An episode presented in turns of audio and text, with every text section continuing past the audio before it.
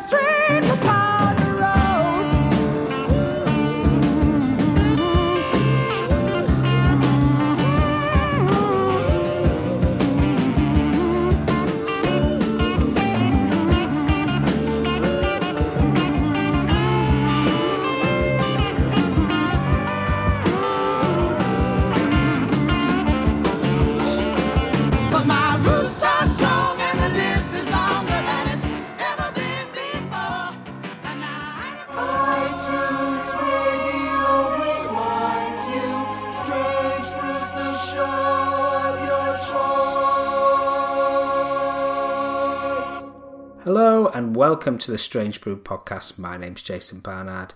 That was Paul Korda and Between the Road from his Passing Stranger album from, I think, 1971. Paul has been described as pop's best kept secret, so hopefully we can rectify that today. Paul, as well as being an artist in his own right, was a, a producer in the uh, mid to late 60s for EMI, and um, we'll be hearing some of his work with Jon Anderson of Yes. Also, particularly well known as a songwriter for the likes of P.P. Arnold and Roger Daltrey, as well as being in the band Dada with Elkie Brooks. Let's get into the show and uh, hear my chat with Paul. All right, Paul. Hello, Jason. I thought about maybe the way we could, you know, from my point of view anyway, that would be the most interesting All right. would be to describe the fact that I've never been an institutionalized person. Yeah.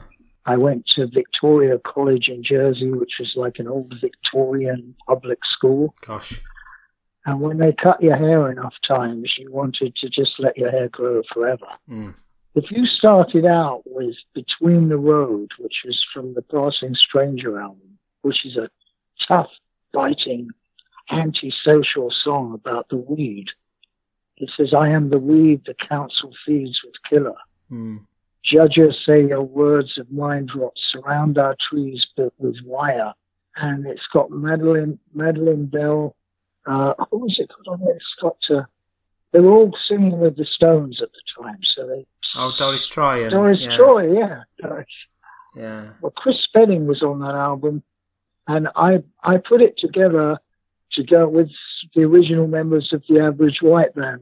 You know, anyway, that, that's kind of an interesting story about how we went down to Olympic on spec and cut the album in 24 hours and mixed it and everything. Hmm. One of my um, previous people that I've spoken to was um, Al Stewart. And it was interesting because Oh, Al, yeah. yeah, I know Al Re- really well. yeah. Well, I was about to t- ask you about that because he talked about the folk scene in the mid mid sixties, Les Cousins, and and, Right, and- and and I've heard that you were involved with Yeah, Les Cousins. Yeah, Les Cousins in, uh, uh, was it Water Street? No, it was Water Street. Was Yeah, Neck at Woods. one of those streets. Uh, a lot of people lived around there at that time. Yeah, because I had a, a kind of publisher who had an office that he never used, and he let me use it as my uh, way of having a foot in Denmark Street, which hmm. was really funny. Was it the sort of folk scene that kind of led you to to, to start writing songs, which then got you into publishing? Uh, yeah, I was always into folk music because it was well, I played uh, acoustic guitar as well as piano, so it was easy to go out and have fun, go down to Les Cousins and play a few songs and uh, listen to Al Drone on because that was when we all left actually. Because he'd yeah. get into some war or something. He'd written a song about the war. Ah, yeah. In uh, in the Russian army or something like that, and we go, "Oh, Al's off again." Well, we'll come back in ten minutes. oh, those are fun days. Though. I mean, I always liked Al because he was so mm. so straightforward. You know, he wasn't pretentious. You could joke with him about anything, and he'd accept it. One of the um, the, the other people that I spoke to uh, very recently, in fact, just in, in the past month, was Andrew Loog Oldham, and you, you were a you became a oh, I noticed yeah that. you you were a, a, writer in the immediate yeah I was right at the same time as I was with in Abbey Road as well, which was mm. it was really weird to be so much in the centre of so much. You know, it was like I mm. I suppose there was some kind of family thing going on because my mother was a singer, my uncle was Lawrence Wright and Lawrence was the first person to create piano copies. Gosh.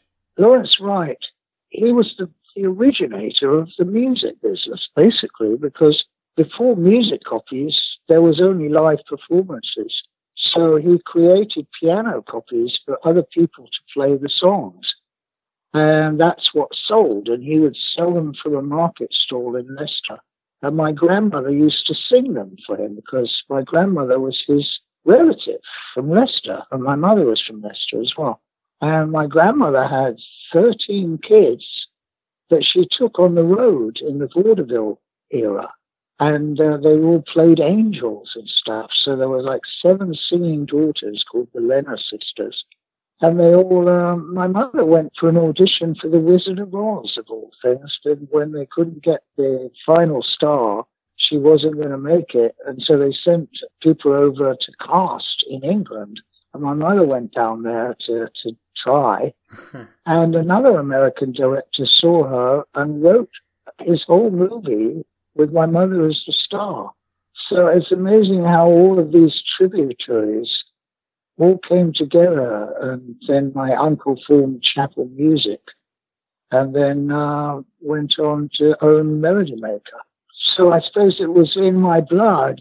Yeah, it was destiny that I, I ended up somehow right in the middle of everything. And uh, I mean, if it wasn't me and David Bowie comparing which song we were taking to what publisher, and there he was dressed in a duffel coat and his uh, university, you know, technical college look. Mm. Uh, you would never have guessed that he had such a great imagination. You know, Andrew Lloyd Webber and uh, Tim Rice. I didn't hit it off too well with, but I was always, you know, I was over at their place in Soho. They had a place in Soho with a big grand piano. I remember. It seemed quite quick, and you must have been quite young when uh, PP Arnold, another sort of former guest of mine. Oh yeah, had a hit with "The Time Has Come." Yeah, that was amazing, and and that was probably because how did I get involved with Andrew? I can't remember. I think I just must have gone in there one day, hmm. and they had a music room, which I liked, and so uh, in fact I did the first demo of handbags and glad rags with uh, Mike d'Abo, I think. I, I really enjoyed being in the thick of all that creativity. That was real fun. You never knew what was going to happen next. I think it was a very mystical time. That's why all these coincidences and great works of art and things were going on. There was a, a, an energy that was being generated by probably the tides of change because, uh, you know, people were up all night, you know, smoking hash and putting it in their baked beans. I'll never forget, was it Viv Prince? He's a drummer with the Pretty Things, I think.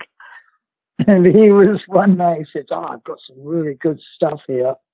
Uh, I'm going to put it on the baked beans. You want some? I said, Not really. Steve Marriott. I mean, he was a friend of mine, real close friend of mine, and he used to give me his hand down, his hand me downs for, for clothes.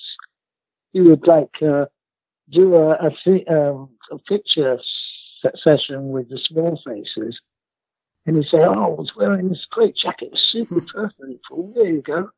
And he'd hand me a jacket, and then I'd wear it for one of my EMI press photographs. to be honest with you, I was never interested in their, in their how famous they were. When Hendrix came to my dressing room at the Seven and a Half Club, I was about to play a gig, and the band was sounding terrible. We, we did a sound check, and I went, "Oh my god, this sounds terrible. what am I going to do?" Hmm. And suddenly it was no. So I'm playing with this black geezer from the States. So I said, Oh, really? A black geezer, huh? So he says, Yeah. Um, he must have told Jimi that I was playing this show in Mayfair because they were looking for a gig to showcase. And they had everybody wanting to see Jimi, mm. but nowhere for them to play. So we just finished the sound check and in comes this guy with the same kind of afro that I had because I just got out of hair, the musical. So I, I we both looked at it. Whoa, this is a bit much. And we kind of laughed at each other. Mm. And then he came over and he said, uh, I need a place to showcase uh, to the music business. Mm. I said, well, where have you come from? He said, uh, New York. I went, that's a long way to come for a gig. Mm. I was that naive. I said, well, that's incredible. Yeah, sure, sure, you can have tonight. I'm playing here all week Of course, I was thinking to myself, thank God I'm not going to be playing with this band tonight. And I certainly wouldn't get them up in front of anybody else's audience because little did I know, if we'd have played alongside. Jimi, we would have got booed off the stage. he was fantastic. And what happened was that when he got down on his guitar, like he was making love to the guitar, three people swiveled off their seats and got on their knees. Townshend, Clapton, and McCartney. Hmm. The three of them all at the same time. And I standing right behind them, thinking to myself, wow, he must be the high priest. Hendrix must be the high priest because they're all on their knees. You know, the story was written after them. I used to see him every so often. He'd always try to impress me about how many how many chicks he'd pulled. he always did this kind of clucking thing with his arms like he was like the jumbo hare, the jumbo rooster.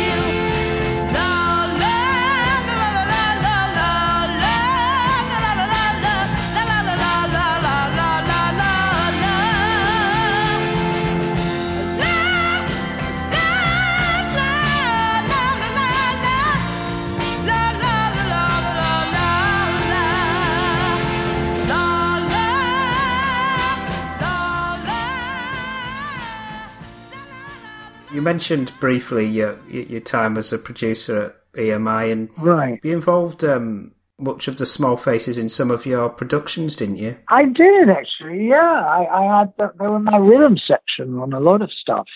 I mean, uh, that was the best rhythm section around. I, I was quite proud to have them play.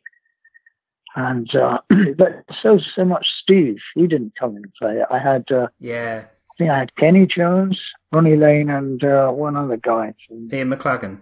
Ian McLagan, yeah. And uh, it's a pleasure when they played something that I'd written. I, I, it was always sounded great. It's one of your singles that I don't think you wrote, but you certainly produced. That's got kind of that real sort of harmonic edge, and that's uh, Sarah Jane by Andy Forray. Is that something you recall? Oh, I produced that. That's very good. Yeah, yeah. I know. He sent me over a copy of that, and it's really beautiful that song, and he sings it extremely well. So I was really impressed.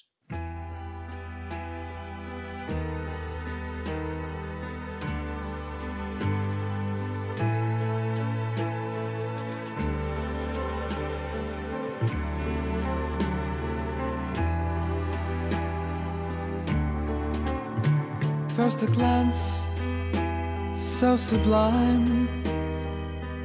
There's no chance to decline. Ecstasy, your name, Sarah Jane.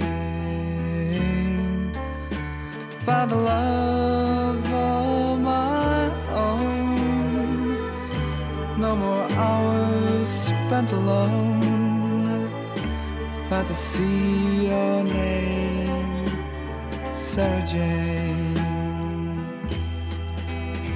Tell me why she has gone For. I'll never understand How I cried for this ended love That never began.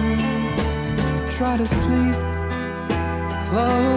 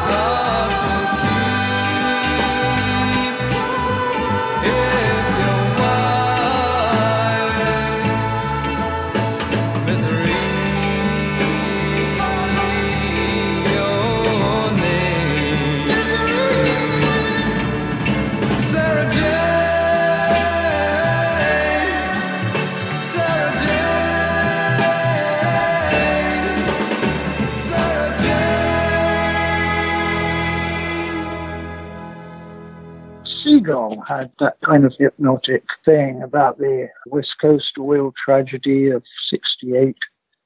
Seagull with oil on your wings can't fly away. It's sort of like uh, beatly kind of classical stuff. That became famous through the Love Sculpture version. Yeah, yeah, love sculpture. I love Dave Edmunds. What a great person. Such a genuine, good-hearted man. Pat was interested in some new stuff. That, that song that I told you about, Living Life with Soul, about a 60s guy that wakes up in the 2000s and realizes that all of the beautiful uh, elements and ideals of the 60s had all been sort of lost Oh yeah, you know, I thought about it, why? And of course, the big damaging element of all that was the amount of drugs that went down in that period.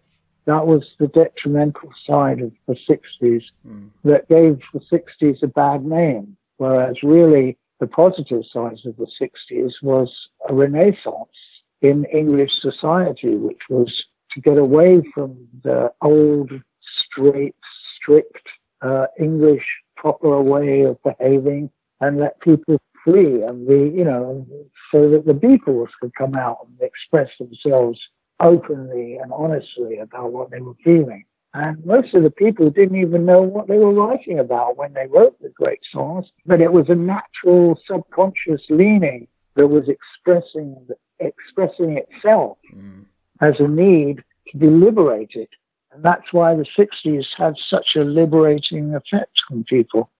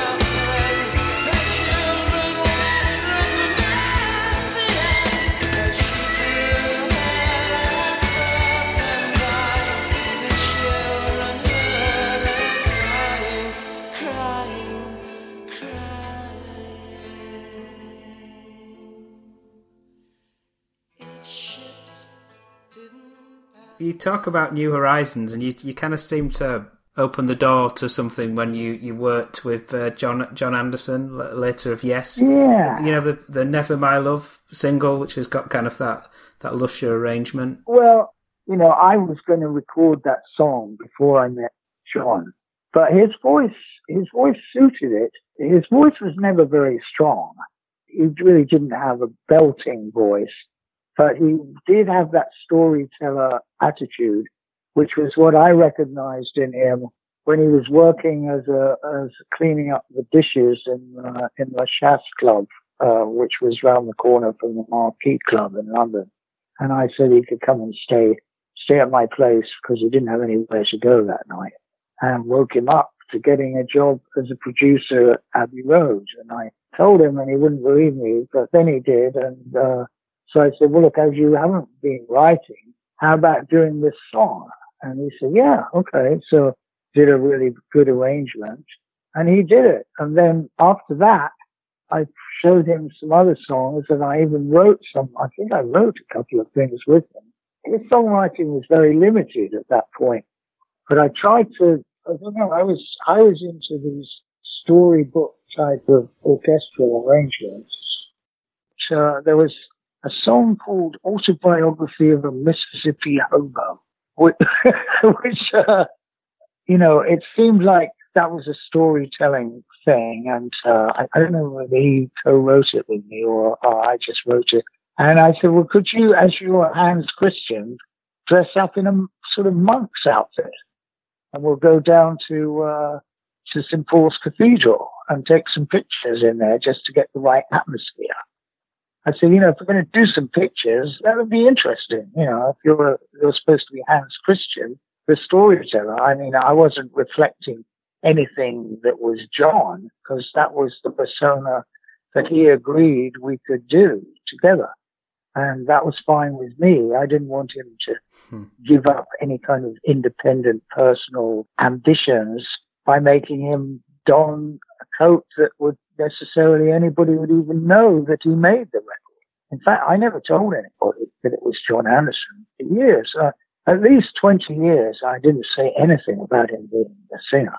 Finally, people found out that he was, because he must have told them. So, could I do after that point? And, uh, Hmm. but at the time, I said, well, could you dress up like a, a monk? And he went along with it. Hmm. But, you know, maybe he didn't like that. I don't know. But he, he certainly was annoyed with me. And I don't think there was any reason because when he was the most down and out, Mm. I was the one who was there trying to help him.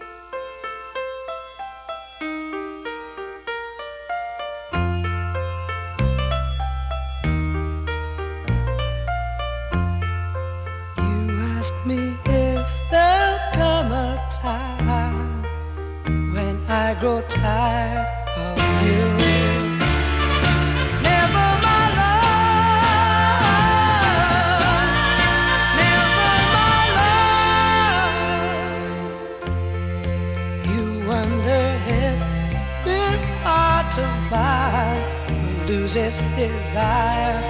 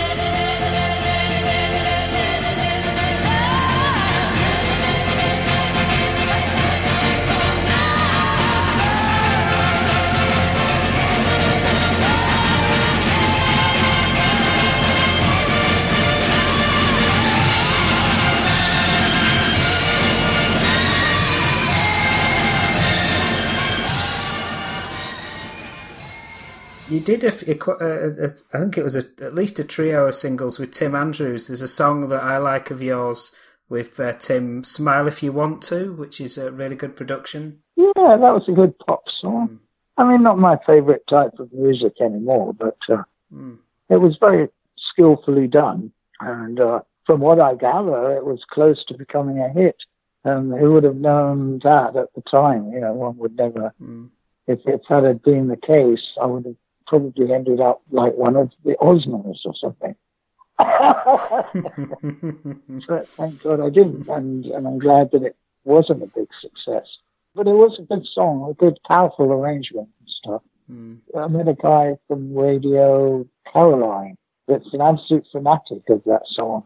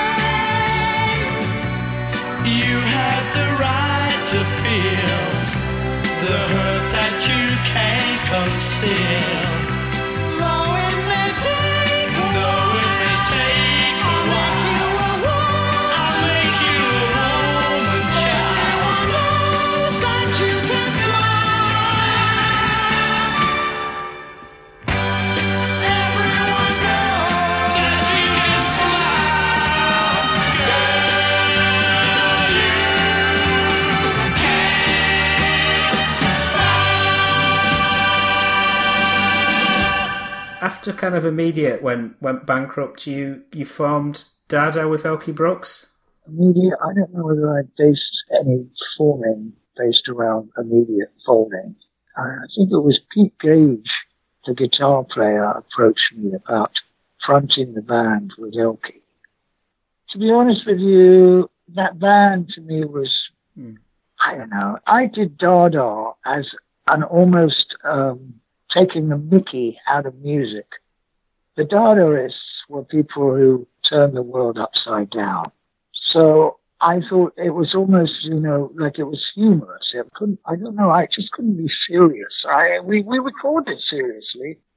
And I mean, some of the ballads, uh, some great songs, uh, Is Every Man His God about the death penalty, Mm. uh, being wrong. And, uh, there were some good songs in it, but it didn't have the essence of the soul uh, uh, it, it should. And I didn't feel that keen on being in the band anymore. Look, there was too much backbiting and stuff, comp- uh, competitive behavior. Don Shinn and I got along really well. He was a great organist. You know, I didn't really like it. So when I heard that Robert, because I knew Robert Palmer before, before I, I was in Dada, then I heard that he wanted he wanted to take my place. And I didn't want to say anything, so I just said, well, well done. Elkie was miffed that I wasn't upset, but actually I was, you know, I didn't want to be in the band. Yeah, of course. I never got paid once for that album. None of the songs I never got paid for. I never got the advance. I don't know who got it all, but I certainly didn't.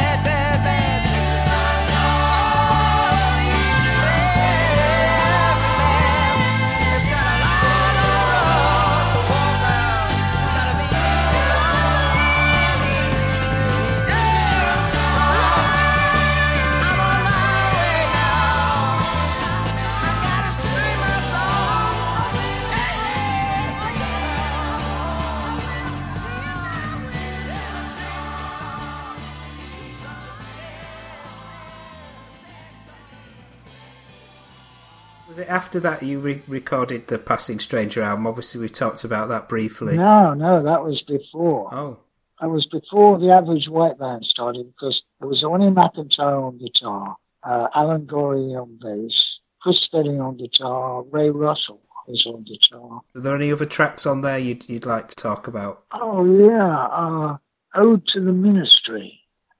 Took myself to the ministry to get me exercised.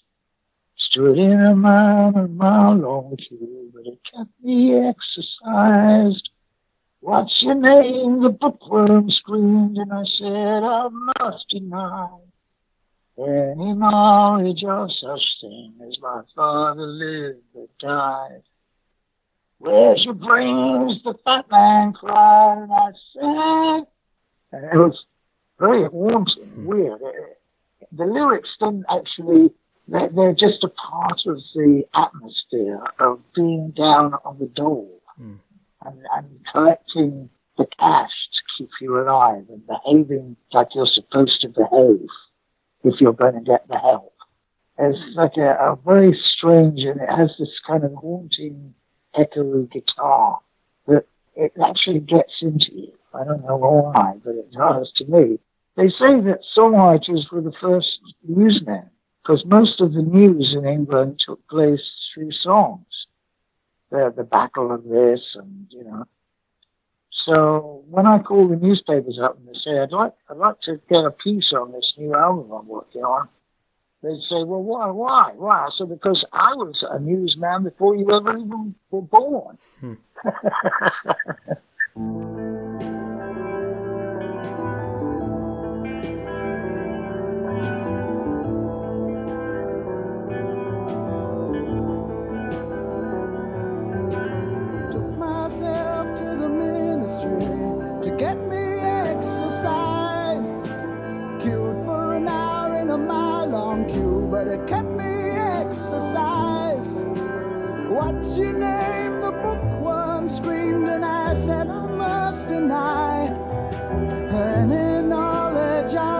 thing as my father lived but died. Where's your brains? The fat man cried, and I said this wasn't fair. For you were the one that gave me them, so you should know just where.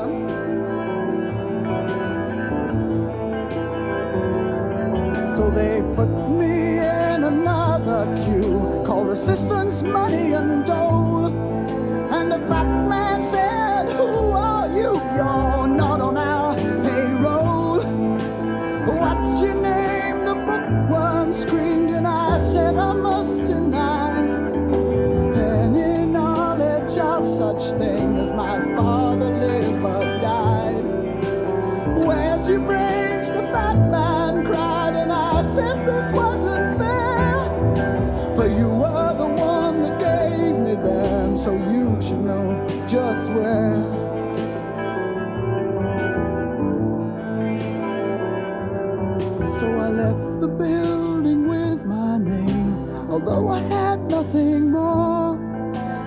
private space I call my brain and the face I call the door.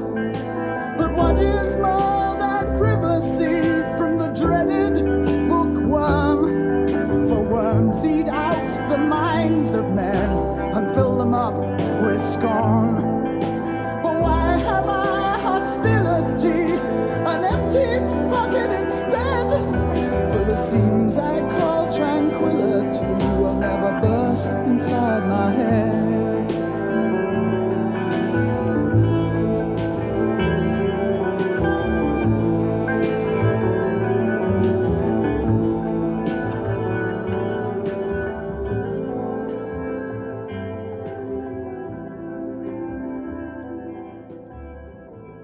After that, you have what what could be described as a, a, a lost album, Roots and Shoots. Oh, that was a shame. Yeah, that album got destroyed.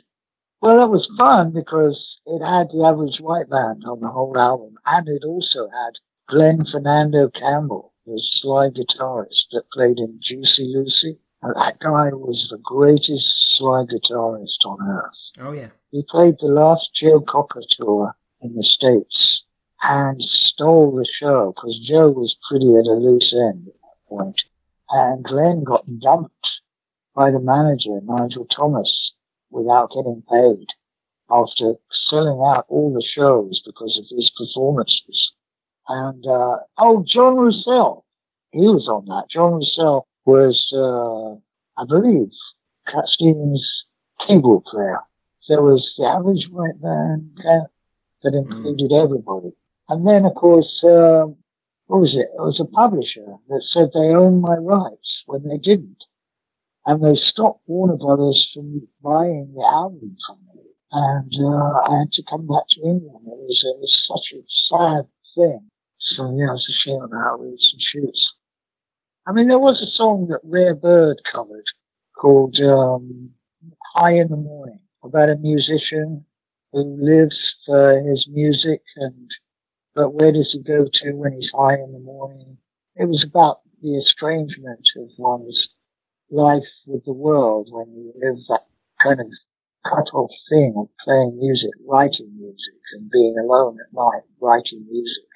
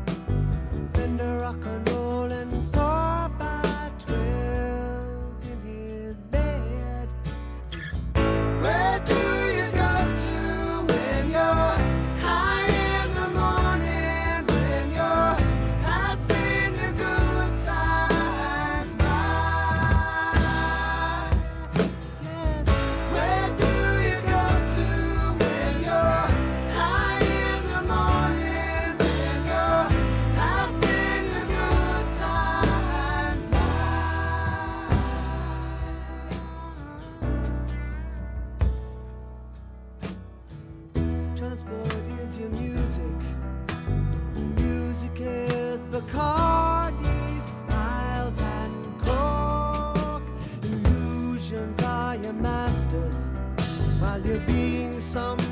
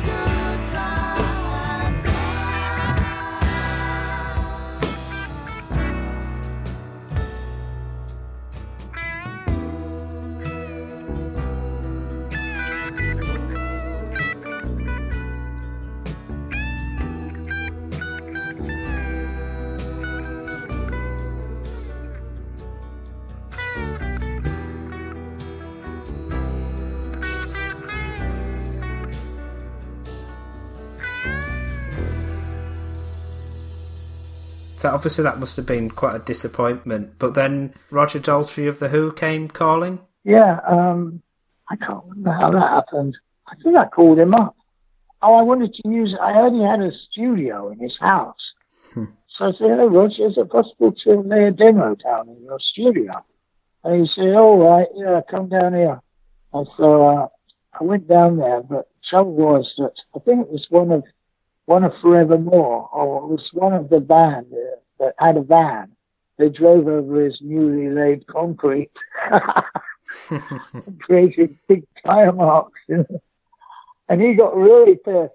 And then uh, his wife, Heather, said, Come on, Roger. I mean, you know, they've come down here to use the studio. Are you going to just send them away? He said, Oh, well, maybe not.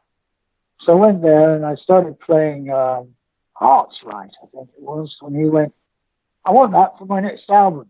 I went, Oh, oh okay. Hmm. And then he listened to more and he was saying, Yeah, I want you to do my next album. Said, Well, great, okay, well, you know, just let me know when. I was originally going to be the new Leo Sayer, but I, I, I'm glad I, I wasn't. There were too many things going on when that album was being made. He was in Tommy, so he would come back from the film studios exhausted, and I and I would have to do all the vocal parts, which I like doing. You know, obviously it was fun singing with the band and all that. Mm. But you know, he was burnt out a lot of the time, so you couldn't really. I couldn't get the arrangements that I would have really liked because the guy who was producing it was making sure that all of his songs were really well arranged. Mm. Whereas I had to do all of mine myself with people I hadn't even rehearsed. So it was a bit hard to get that sounding really good. But the album's still good in the charts.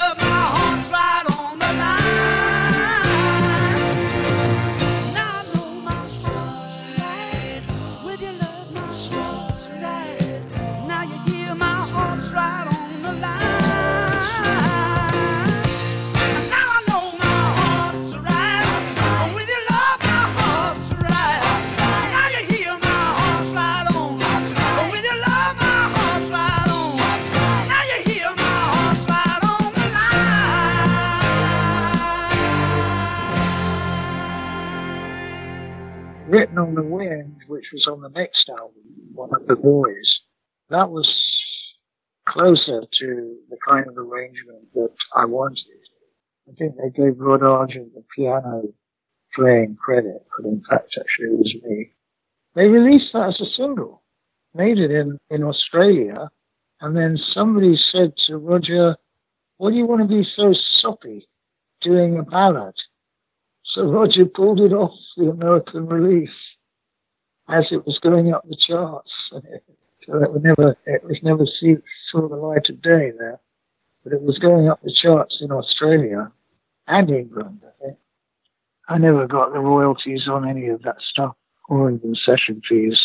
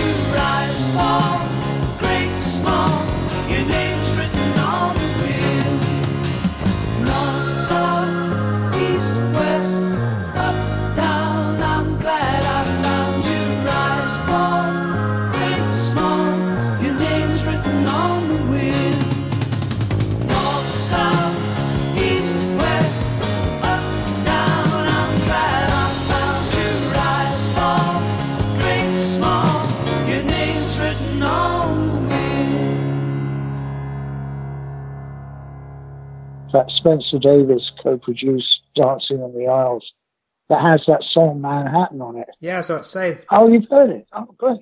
Yeah, was that kind of the late seventies, Matt, with Dancing in the Aisles, the album, and the single Manhattan. yeah, that's it. Yeah, and uh, how I I got all that together, it's like I don't know. I, I was, oh, Spencer wanted to produce it, so I went over to uh, what was it, uh, the Village Recorder. I wrote that song when I first went to New York. It's got got the experience in the song. It's it really bursts at the seams. That, that song. It's got a thirty piece brass section on it with uh, two guys doing all the parts, and we recorded it at Village Recorders. And I was like just playing around on the grand piano in there, not realizing that the head of the record label, parent company, was standing with a whole crowd of people behind me. And I finished, and the whole place erupted, and people started clapping. And I went, huh? What the hell? And suddenly uh, the, the boss said, any piece of paper with Paul Korda's name on it is going to be taken very seriously by this company. And I got unlimited budget. It ended up costing $89,000 Dollars to make that album. I was the best players, the Waters singing vocals, and I mean, it really was choice to be able to do that. And Supertramp were next door cutting Breakfast in America.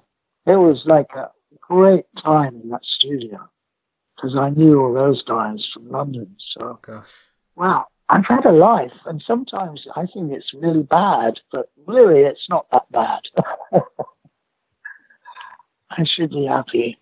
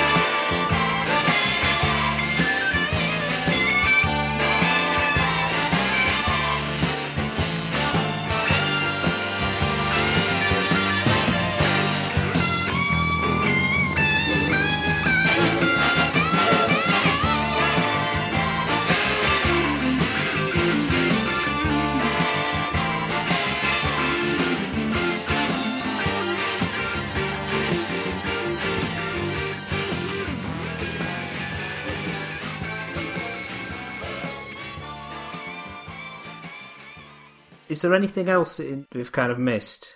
Um, one of the first people that um, became a close friend was uh, Snowy White. Great. Yeah, great guitarist. I mean, he Pete Green taught him to play, and he has a, a really sweet tone to his blues and stuff. And uh, he played on a, a few songs with me, one of which is on uh, my early years. It was a demo basically, but it's really nice song, and he plays brilliantly. And it has Richard and Robert Bailey. Uh, Richard Bailey on drums, and Robert was the bass player.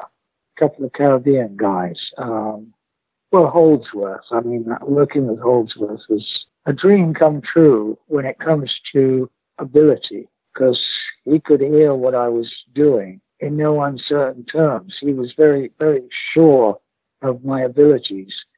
And to have such a great artist that sure of my abilities gave me the self esteem to realize that my stuff is not just pop, it's not just any particular genre of music, it's just what it is for the individual song, which I've always wanted to do. I never wanted to be branded into some kind of cubicle that song living in the sky when he recorded that he brought his there must have been about 10 loudspeakers up to the ceiling he brought to sound lab studio in la and he spent about i don't know 10 hours doing solos on that. So committed. And he i suppose he thought that it was the music of the future you know well the song was the future about life on the on a space station and to him, that meant to be in time. So, and then of course, he said before he died that he wanted to call his new album Living in the Sky and do an instrumental version of it. And I was really thrilled when he told me that because that was just like a dream come true to have such a great guitarist do an instrumental of one of my lyrical songs unfortunately, he just passed on. I mean, out of the blue. It didn't make any sense at all. But anyway, he plays on that. And on ReverbNation, I did a, a mix. I became homeless in England because of mold in the walls, and I had to go back to LA because I'd already spent all my money on getting the new place, and I couldn't buy, get an, another one, and there was mold in the walls. So the NHS has said that they thought I was a tourist holidaymaker using the medical facilities for free treatment, which wasn't true at all. And my doctor told me that she was being stopped from seeing me anymore. So she said, you better go back from where, wherever you came. So I went back to LA and I got all the masters back from the guy I'd stored them with. And he owned all of the equipment from Sound Lab Studios that was owned by Bob Gaudio and Frankie Valli and gave them, uh, put them in his house. And he transferred all my 24 tracks and 16 tracks to digital. And I did digital mixes of Living in the Sky, Manhattan, all the stuff that uh, I'd done on 24 track tapes and carried them around with me for 20 years through homelessness, through all sorts of things. And he managed to re- reproduce, he, he wiped every tape free of dust, dirt, rain, everything. And he managed to run them through the tape machine very carefully and transferred them all and saved them all.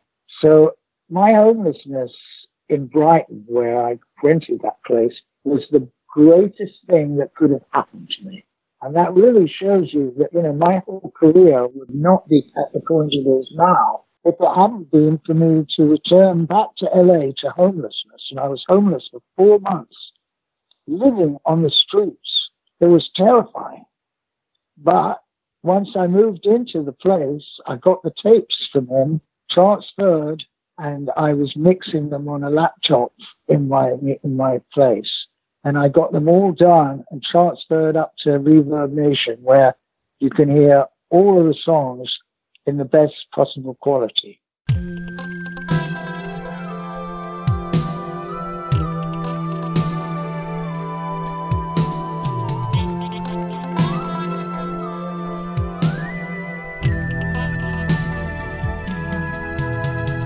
Looking out from the space station Venus closest to me. Stars in swirling motions in an endless sea. Tomorrow always comes early in space where time bends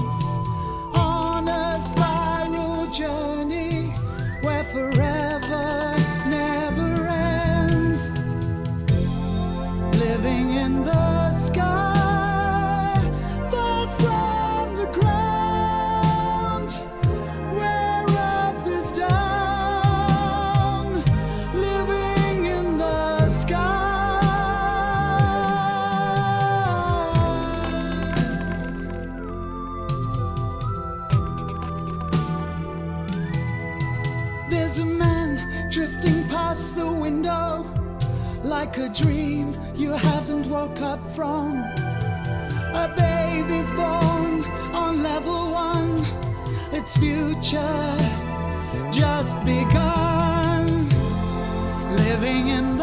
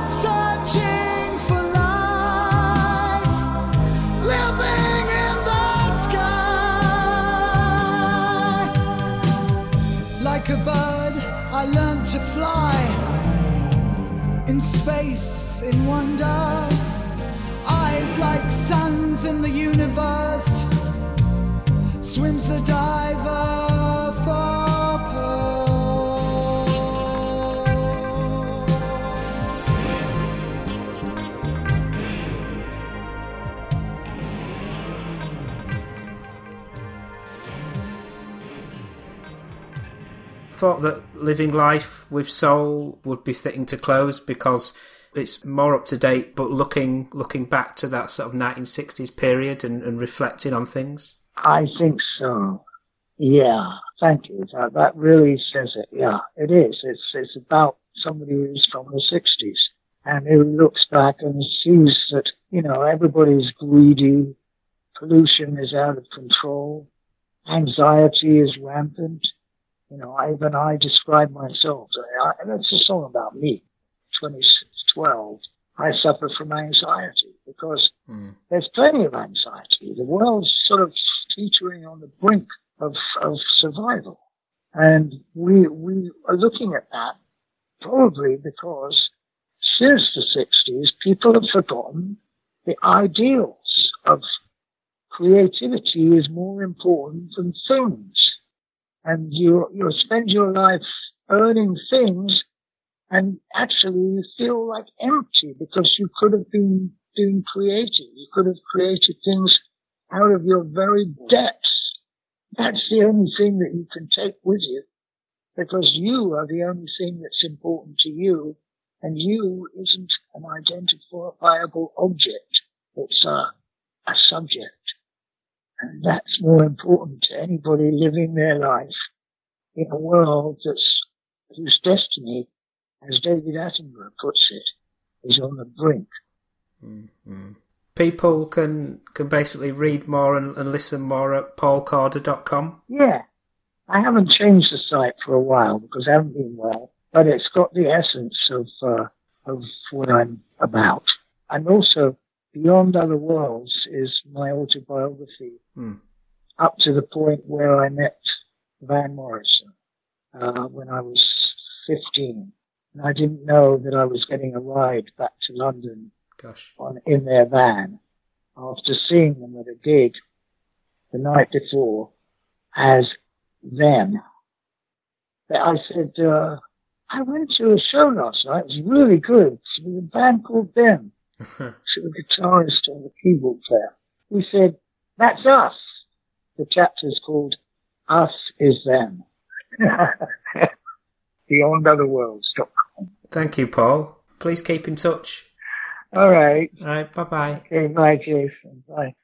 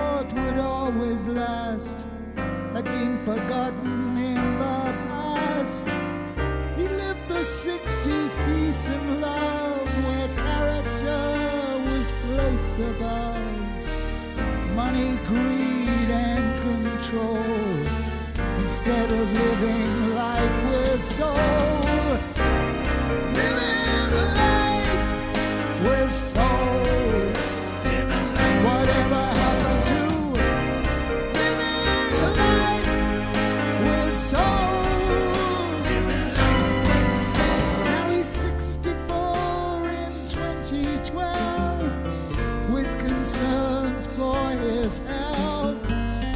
He suffers from anxiety from the air he breathes and toxicity. A world based on consumer greed. Success is having more than you need. And waste is out of control. Instead of living life with soul.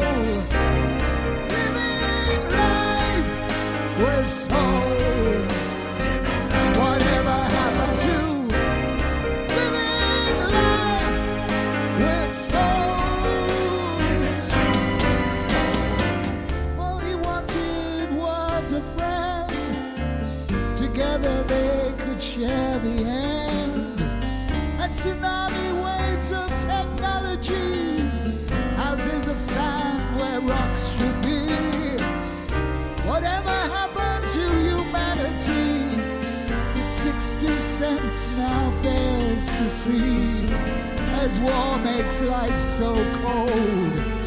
Whatever happened to living with